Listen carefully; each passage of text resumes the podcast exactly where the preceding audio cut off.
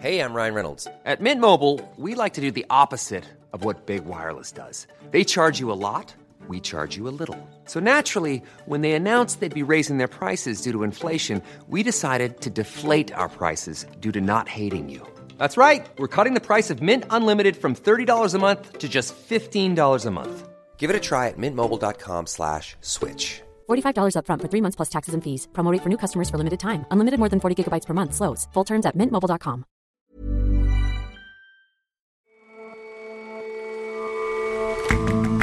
Hello and welcome to The Intelligence from The Economist.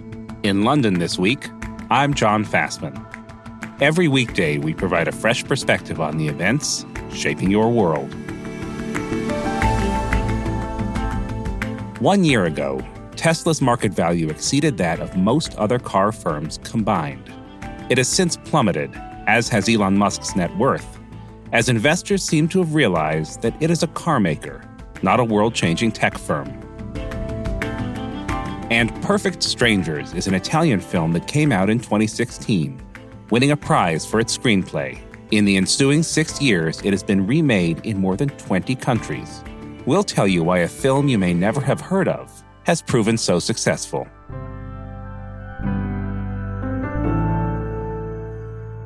But first,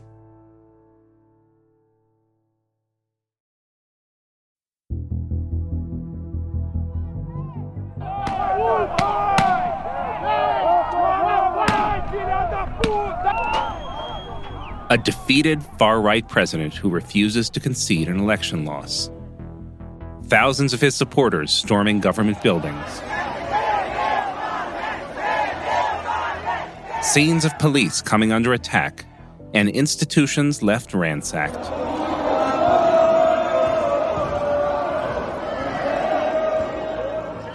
This is a description not of the attack on the U.S. Capitol two years ago, but of an assault on Brazil's legislature yesterday. It's already being called Brazil's January 8th, a reference to the date of the Capitol riot. And questions are being asked about how or why the authorities failed to stop it from happening. Ever since the January 6th riots in Washington, D.C., fears have been building here in Brazil that we would see an attack on the government institutions. Sarah Maslin is the Economist Brazil correspondent. And exactly a week after the inauguration of Brazil's new leftist president, Luiz Inácio Lula da Silva, at around 3 p.m. yesterday in Brasilia, the capital, thousands of Bolsonaristas, or supporters of former populist President Jair Bolsonaro, stormed the modernist buildings of Congress and the Supreme Court, along with the presidential palace. They broke windows and damaged furniture. In the Senate, they climbed onto the stage and slid down as if it were a playground slide. In the Supreme Court, they ripped a door of one of the justices from its hinges and posted photos of themselves on social media, hoisting it up in the air like it was a trophy. These scenes were striking in that they really reminded everyone of the attack on the US Capitol.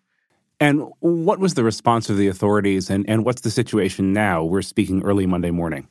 Well, by the end of the evening, police had managed to retake control of all three of those government buildings using tear gas and pepper spray to expel the protesters. According to Lula's justice minister, more than 400 people were arrested and something like 40 buses used to transport them were seized. But there are questions being asked about the police's handling of what happened. Uh, tell us about those questions. Well, the police were very passive. After the invasion of Congress began in Brasilia, a group of officers were even caught on film chatting with the protesters, taking selfies, and filming the beginning of what turned into chaos rather than acting to stop it preventively. Requests for backup from the head of the Senate Police to the governor of the federal district of Brasilia, who's actually an ally of Bolsonaro, were ignored until late in the afternoon. He later fired his security secretary, who was Bolsonaro's justice minister, in what looked like an attempt to save face. Things finally looked like they were clearing up after President Lula declared a federal security intervention in the district of Brasilia, which put the police under the command of an official he had appointed. Uh, what has President Lula said about things so far? Lula called the protesters fascists and vandals. Como verdadeiras, como verdadeiros vândalos, destruindo o que encontrava pela frente. Nós achamos que houve falta de segurança e eu queria dizer para vocês que todas essas pessoas que fizeram isso serão encontradas e serão punidas. He blamed Bolsonaro for inciting the invasion. Bolsonaro has never conceded defeat in the election. He suggested for months that it would be rigged. And he went to Florida on inauguration day in order to avoid passing the presidential sash to Lula, as tradition holds. So Bolsonaro wasn't in Brazil. Has he had anything to say about the attack? Well, later in the evening, he did condemn his supporters' violent methods. He tweeted to say that while he supports peaceful demonstrations as part of democracy, the invasions today were outside of those parameters. But for a lot of people, it really seemed like too little, too late. And Sarah, you were with us last week. You had been spending time with some of Bolsonaro's supporters camped outside military buildings. Did you get a sense that something like this could happen? Yeah, that's right. On the day of Lula's inauguration, I visited the Bolsonarista encampment outside Army headquarters. They've been camped there since October when Bolsonaro lost a very tight election to Lula. And they've been begging the army to stage a coup, saying that the election was stolen. But it became increasingly clear that this coup wasn't going to happen. Last Sunday, my colleague Carolina and I talked to one of the kind of leaders of this encampment, and he had just created an ominously named WhatsApp group called Estratégia Dois or Strategy 2. And in recent days, Bolsonaristas have been openly calling for demonstrations on social media. So it was really clear that something was going to happen. And one security expert I spoke to thought it highly unlikely that police were unaware of these plans to invade government buildings. So, Sarah, there are some connections between people around Donald Trump and people around Jair Bolsonaro. Is there any speculation starting to emerge in Brazil about more substantive connections between those two groups? There are lots of connections between this small group of people around Jair Bolsonaro and the small group of people around Donald Trump. Bolsonaro's son, Eduardo Bolsonaro, actually met with Trump in November. A lot of people are starting to wonder here in Brazil to what extent some of those Trump advisors perhaps could have been involved in some of the planning, at least of the narrative that Bolsonaro has been claiming for so many months that the election was going to be rigged, that the election was rigged. And, you know, I think there are going to be a lot of questions and investigations in the coming weeks and months into whether there could have been some involvement. So, short of a coup, is there anything that could satisfy Bolsonaro supporters? And, and if not, where does that leave Lula's administration? These Bolsonaristas simply don't accept Lula as their president. And so taking steps to prevent future attempts to create chaos is going to be really tricky. This federal security intervention gives Lula's government broad powers, including to investigate and fire any police officers who are shown to have violated their duties because of political beliefs, which in theory could kickstart similar reform efforts of the police in other Brazilian states. But first of all, we're not sure that they're going to go as far to pursue that kind of a purge. And this whole intervention is also going to take the attention away from other really pressing matters, like a series of sorely needed economic reforms. So, a week after Lula's inauguration, and after years of political and economic turbulence, Brazilians are desperate for stability, but it looks like they're going to have to wait for a little longer.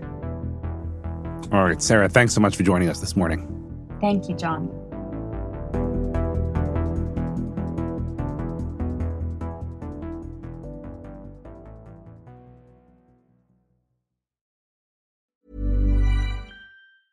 It's that time of the year. Your vacation is coming up. You can already hear the beach waves, feel the warm breeze, relax, and think about Work. You really, really want it all to work out while you're away. Monday.com gives you and the team that peace of mind. When all work is on one platform and everyone's in sync, things just flow wherever you are. Tap the banner to go to Monday.com.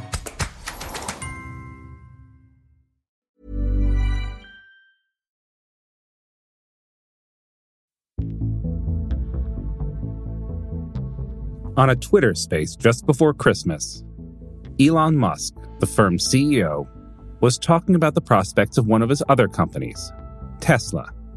Um, I mean, I stand by my, my prediction that uh, long term, um, you know, that, that, that Tesla will be the most valuable company in the world. I'm, I, am i I'm, I'm actually fairly confident that that will be the that will be what happens. That's not going to happen soon. On January 3rd, just a few weeks after those comments, Tesla's stock lost 12% of its value in a single day. The amount? Roughly $50 billion, or one whole Ford Motor Company. It means Tesla stock begins the year as it ended the last, in decline. And that's a trend that doesn't appear to be changing. Look, at the beginning of 2022, Tesla was valued at an incredible $1.2 trillion, which is more than most of all the other car companies in the world put together. Simon Wright is The Economist's industry editor. It's lost three quarters of that value over the course of the last year, and particularly over the course of the last month, it lost something like 40% of its value and that's wiped out 200 billion of Elon Musk's fortunes in the process. So the correction has been extreme, should we say. So let's start pre correction. Why was Tesla valued so highly to begin with? Well, a lot of people in the industry were scratching their heads about that and always sort of saw this correction coming. But I think it's because Tesla has sort of two personalities. On the one hand, as Elon Musk would say, it's first and foremost a tech company. Tech companies are valued differently to companies that do old fashioned metal bashing. And that's the reason that Tesla's value has soared up to 1.2 trillion because, you know, there's this idea it's going to change the world by developing autonomous driving and just changing the whole way that we sort of travel around. But at the same time, it's also a car maker. The tech company side of it and the idea that the tech moguls have that they've got some service that's going to take over the world was what was on first and foremost investors' minds when they pumped it up to this incredible level. But at the same time, there's been an enormous tech correction of late, and that has dragged Tesla down with it. But that's only part of the story. At the same time, Tesla is very much a car maker. Listen, if you're a tech company, the sort of marginal cost of your next unit is basically zero if you're a car maker, it's very, very different. You need an enormous amount of capital, you need factories, you need to produce them. And at the same time, Tesla is enduring the tribulations that are affecting other car makers around the world. So that's another reason that the share price has come down. And what about the environment in which it operates? I mean, Tesla was was a sort of first mover in the EV space. That's not the case anymore, right? Well, that's exactly right. Look, there was a time when if you wanted an electric car, you didn't really have much choice in the matter. Uh, you know, it was almost a Tesla or nothing, particularly at that sort of top end of the market.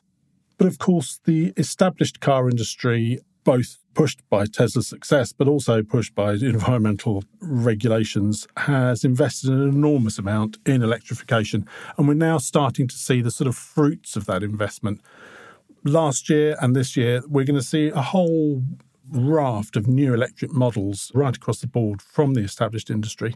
And at the same time, we're seeing companies inspired by Tesla, startups, also bringing new models onto the market. So there's an enormous range of interesting electric cars that you can now buy, all competing with Tesla.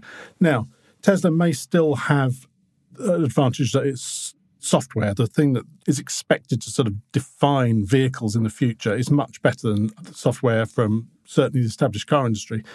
But even in that sense, they're catching up. So the difference between a Tesla and what you might get from the established industry or startup is much, much smaller these days. And Simon, you mentioned earlier in our talk that the decline in Tesla's share price has been particularly steep very recently, coinciding with the period of Elon Musk's Twitter ownership. Is there anything in the fall of the stock, do you think, that can be tied to that, to Musk himself? Well, it must be more than coincidence, I think. There are a couple of things going on here. First of all, Tesla investors are very worried that the distraction of owning and running Twitter means that Elon Musk isn't giving his full attention to his car company. And that's almost certainly seems to be true. The second is whether his antics since taking over Twitter are actually going to damage Tesla's brand in some way. I mean, the kind of people who buy Teslas are the sort of left leaning, environmentally aware people who may not take kindly to the sort of libertarian outpourings that we've seen from Elon Musk. So there's a danger that that does, in some sense, damage Tesla's brand as well. So, if that's true, if Tesla is a car company, not a tech company, and its CEO is not superhuman, but all too human, how best to value its prospects, do you think? Well, look, I think you still have to accept that it's to some degree a tech company. And that's absolutely why most other of car companies in the established industry are also trying to rebrand themselves as tech companies because, as I said, software is going to be so important in the future. So it's certainly that. But you have to accept that the problems of the car industry, the supply chain foul ups, getting access to chips, which is something that Tesla weathered better than most. The softening of demand that we're seeing in the industry, they're all going to affect Tesla as well. So you have to look at it as a bit of both. And then you have to sort of take the view of which of those is going to weigh more heavily. And I would say at the moment is that it's the car company side of things that seems to have the sort of upper hand in Tesla's sort of dual personality. So, given the scale of Tesla's correction, how should we be thinking about it now as a as a as a car company? What do its prospects look like? Well, look, if you look at Tesla just as a car company, it still looks pretty impressive. In 2022, it delivered 1.3 million cars, which was 40% more than the year before. That was a little bit less than expectations of analysts, and Elon Musk said it would grow by 50%, but that's still pretty good. It opened two new assembly plants. And in the future, it's working on a smaller, cheaper car. This year, it's going to start delivering its long awaited Cyber pickup truck. And also, it's still worth around 340 billion, which is nearly as much as the next three biggest car makers put together. So you have to look at it as a successful car company if you are going to look at it as a car company. All right, Simon, thanks so much for your time today. Uh, thank you, John.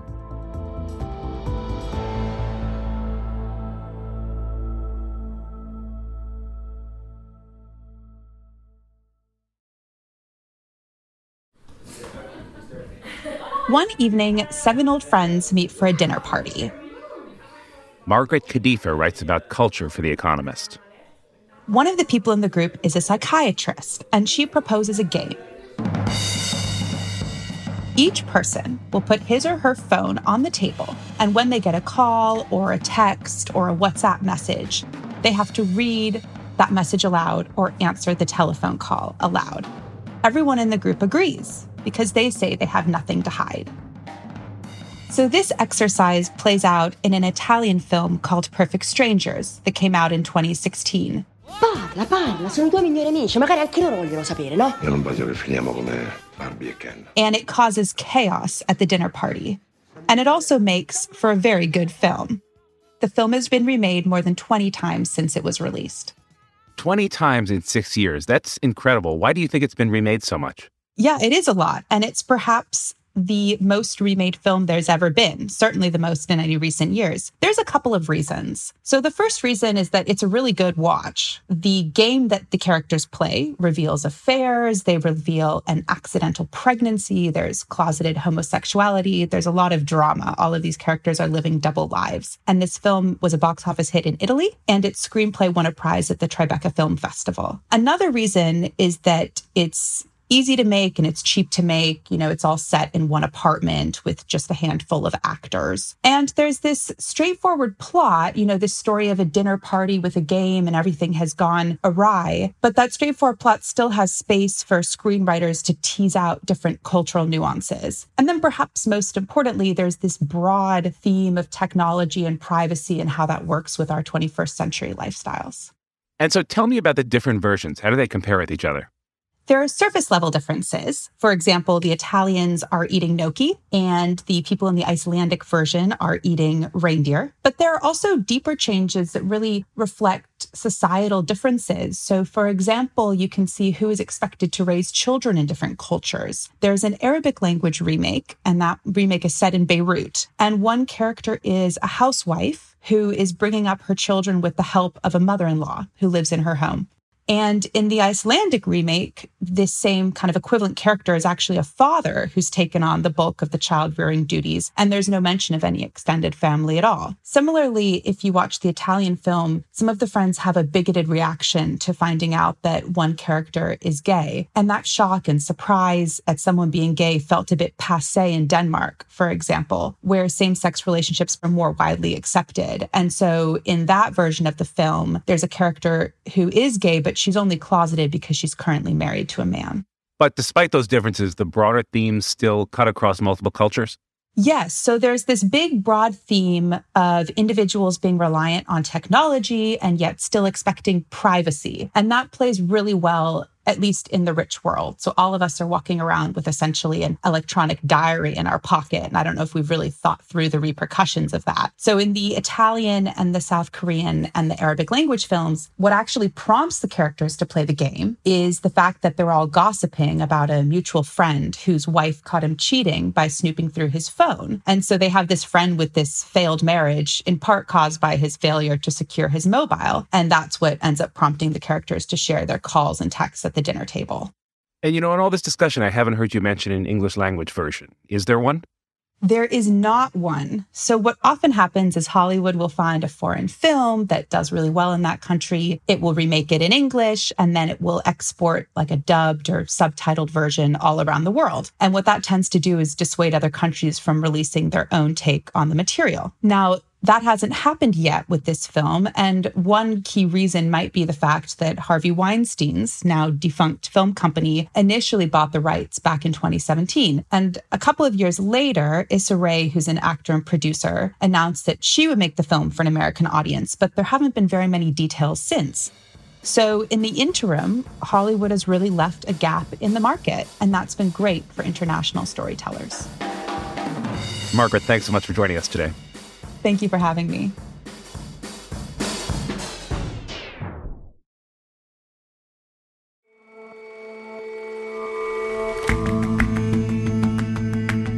That's all for this episode of The Intelligence. Let us know what you think of the show. You can get in touch at podcasts at economist.com. And you can subscribe to The Economist at economist.com slash intelligence offer. The link is in the show notes. We'll see you back here tomorrow.